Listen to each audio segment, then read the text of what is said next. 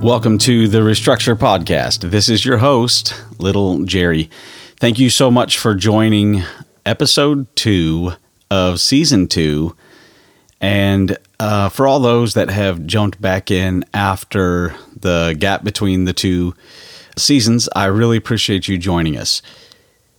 Today, I want to revisit the reason for this podcast. Uh, first off, the first reason is I really believe the Lord had guided me in doing this.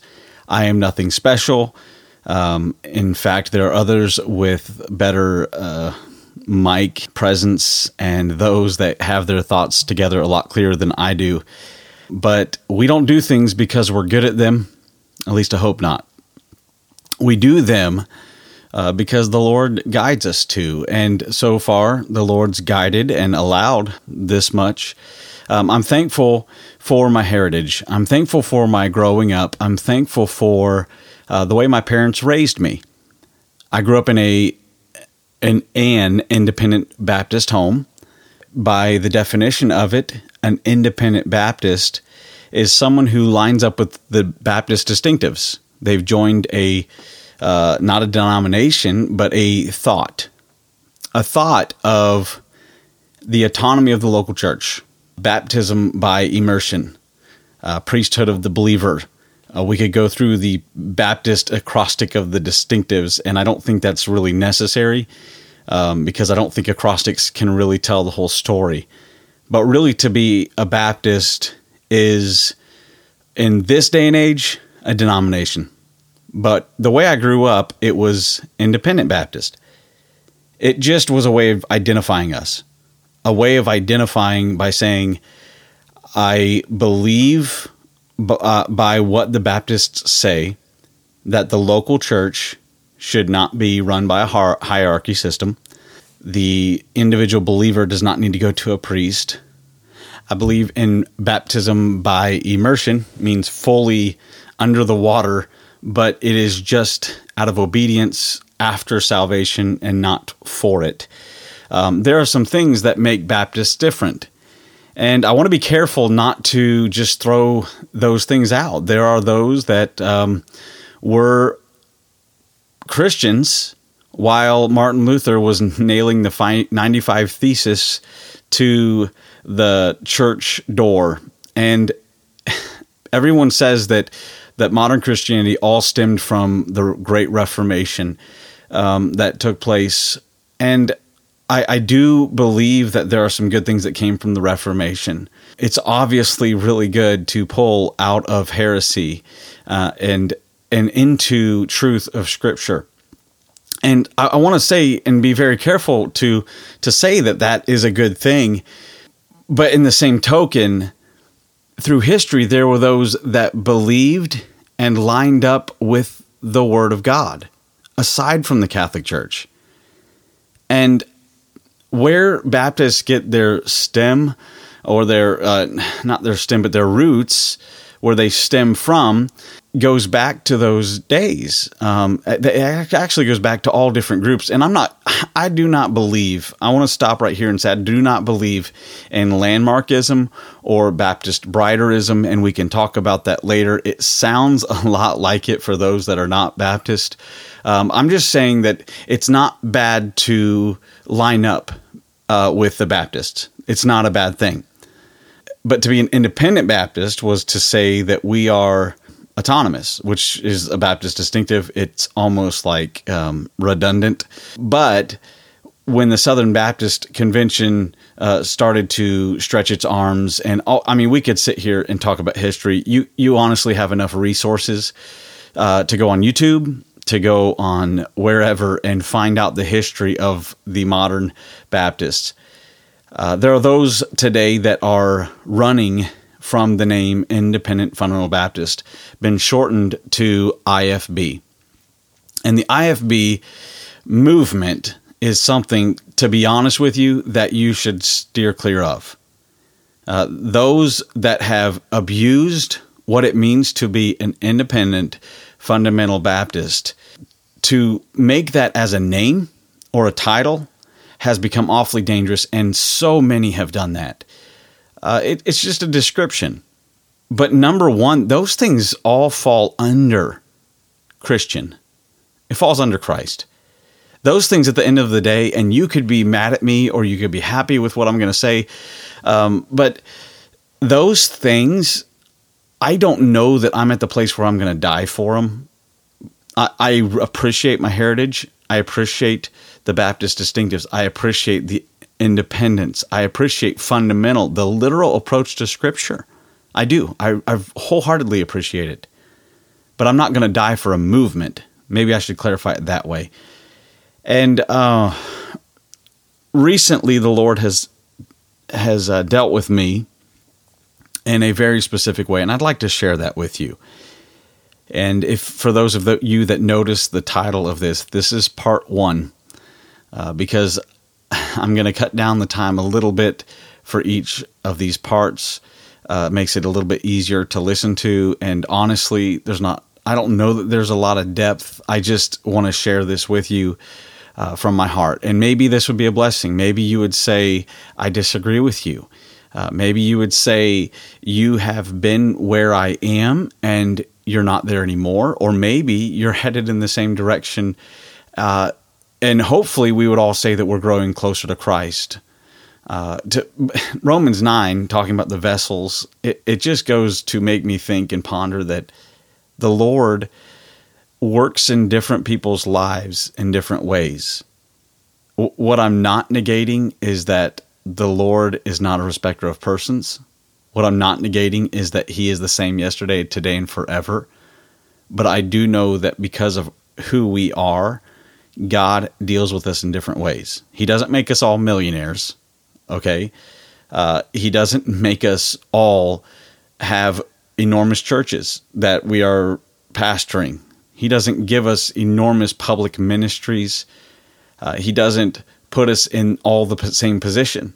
We're different people. We don't have the same sense of humor. There are those that have listened to this podcast and turned it off and unsubscribed, and they've just because they don't like uh, my humor and they don't like who I am. That's fine. Like the I don't mean who I am, but you know my um, personality, and that's fine they don't like the way we cut up. That that's totally okay.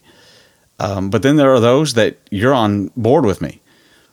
And for example, uh, there's many churches we we go to that we've been to in the past uh, 14 years, and it's really funny because most churches we go to, I will get up and speak, and sometimes the pastor has a look on his face like, What is he doing? I don't understand anything that's coming out of his mouth. That's not because I'm smart. That's because they're smarter than me. And I will be I will proudly say that. Or not proudly, pride's an abomination. But anyway, I will gladly say that.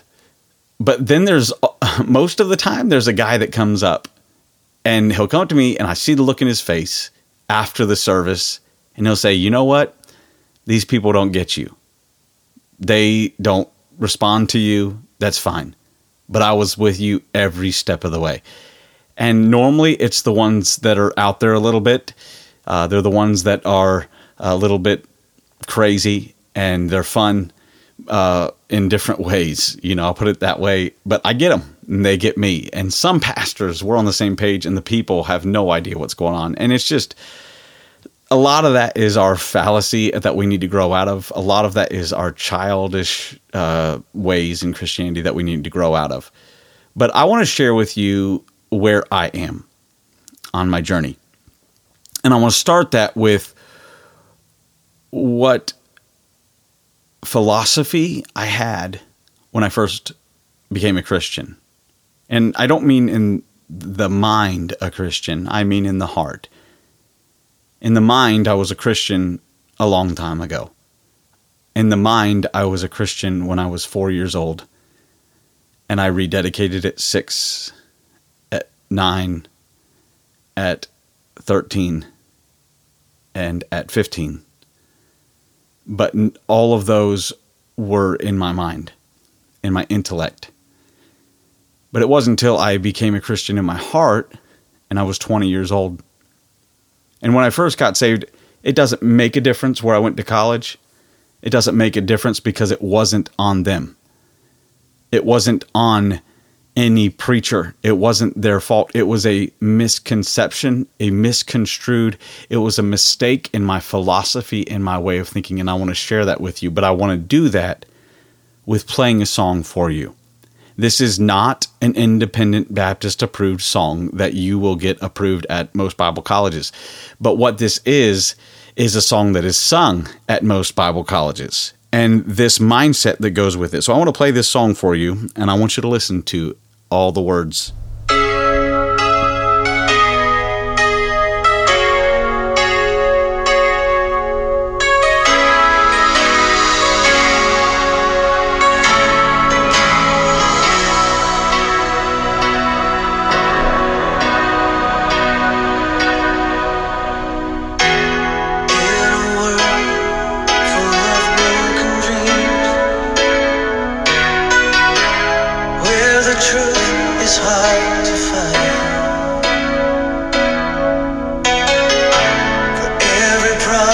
stay.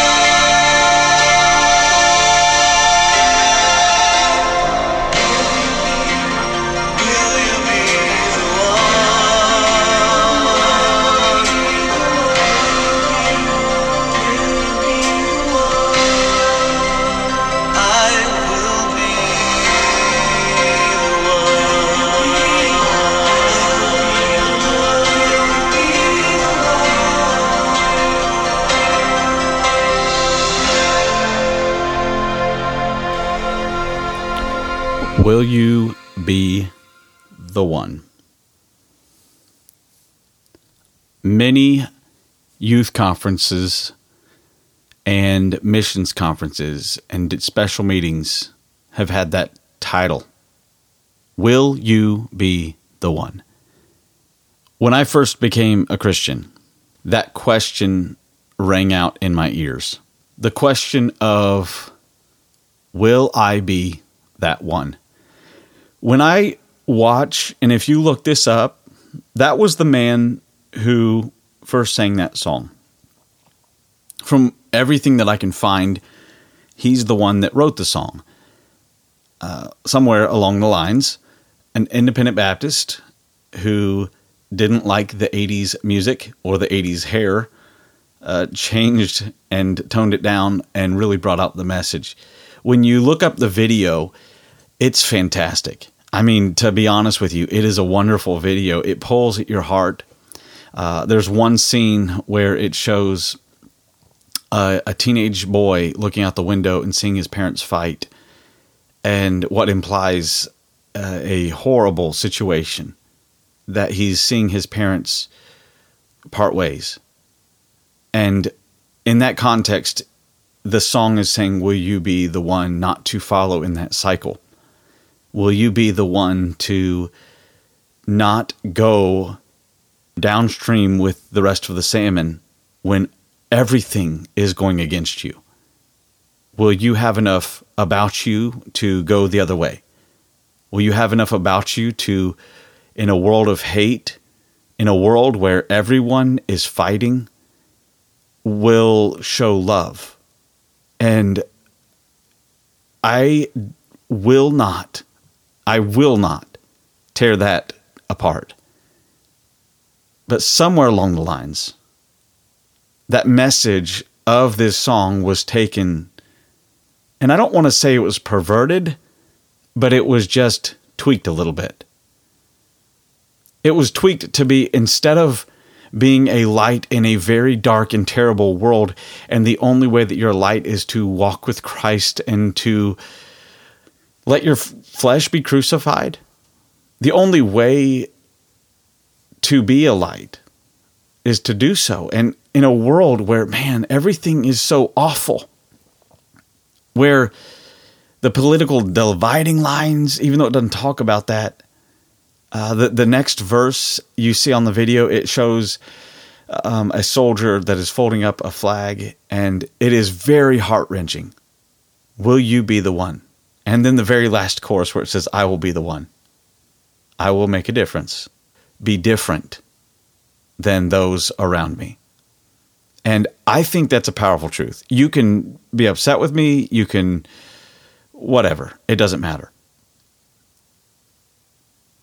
But if we were to look at this in what it became in my life, and maybe if I personalize this, you can just say, well, you misunderstood it. And that's fine. But I know, and I would love to say that I'm the only one that misunderstood it. I'm the only one that took the tweaked message of Will You Be the One? I would love to say that, but I know it's not true. Will I be the one? When I heard that song sung, I think it was at a missions conference, and it was People Need the Lord, and it was very emotional. And I know there's a time, God has made our emotions, God has made us very emotional, uh, fervent, uh, passionate beings, and it's a it's a beautiful thing when it's not messed up. But if I could say it this way, I misunderstood the message of the song, and I honestly I didn't even know the message. I thought the song was just written wrong, and I didn't know the message until I looked up the video just a little while ago. And I watched the video, and you could see what it meant. And I'm not going to say I agree or disagree. I'm just going to say it is a powerful song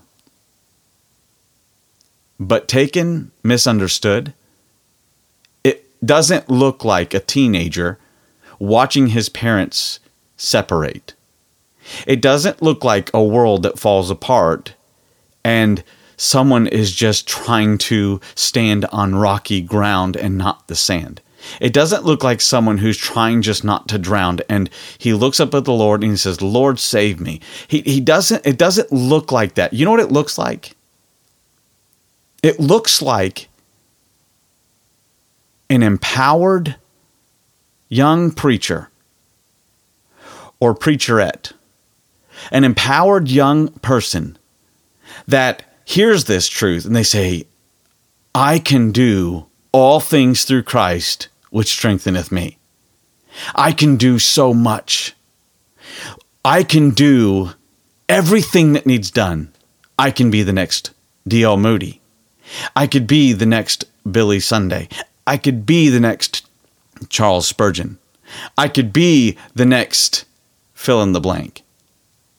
And my whole groundwork for the ministry, if you want to call it that, my whole groundwork for where I'm at today, 15 years ago, I guess it's been longer, 17, 18 years ago, when I first became a Christian, the groundwork was who will be the next D.L. Moody? Who will be that next one to grab North America by the horns? Who will be the next one that can do something great? And one by one, we all stood at invitation. When the preacher asked, Will you be the one? And we'd say, Yes. And the preacher would say, Would you slip up your hand if the Lord has spoken to you today about being the next one? And so we all slipped our hands up. And that day we surrendered to be the one. I believed at that moment that I could be what this world needed. At that moment, as a young Christian, as a Christian that was very misguided, I had this philosophy about me that I can do whatever needs done. I could be a great gift to the Lord.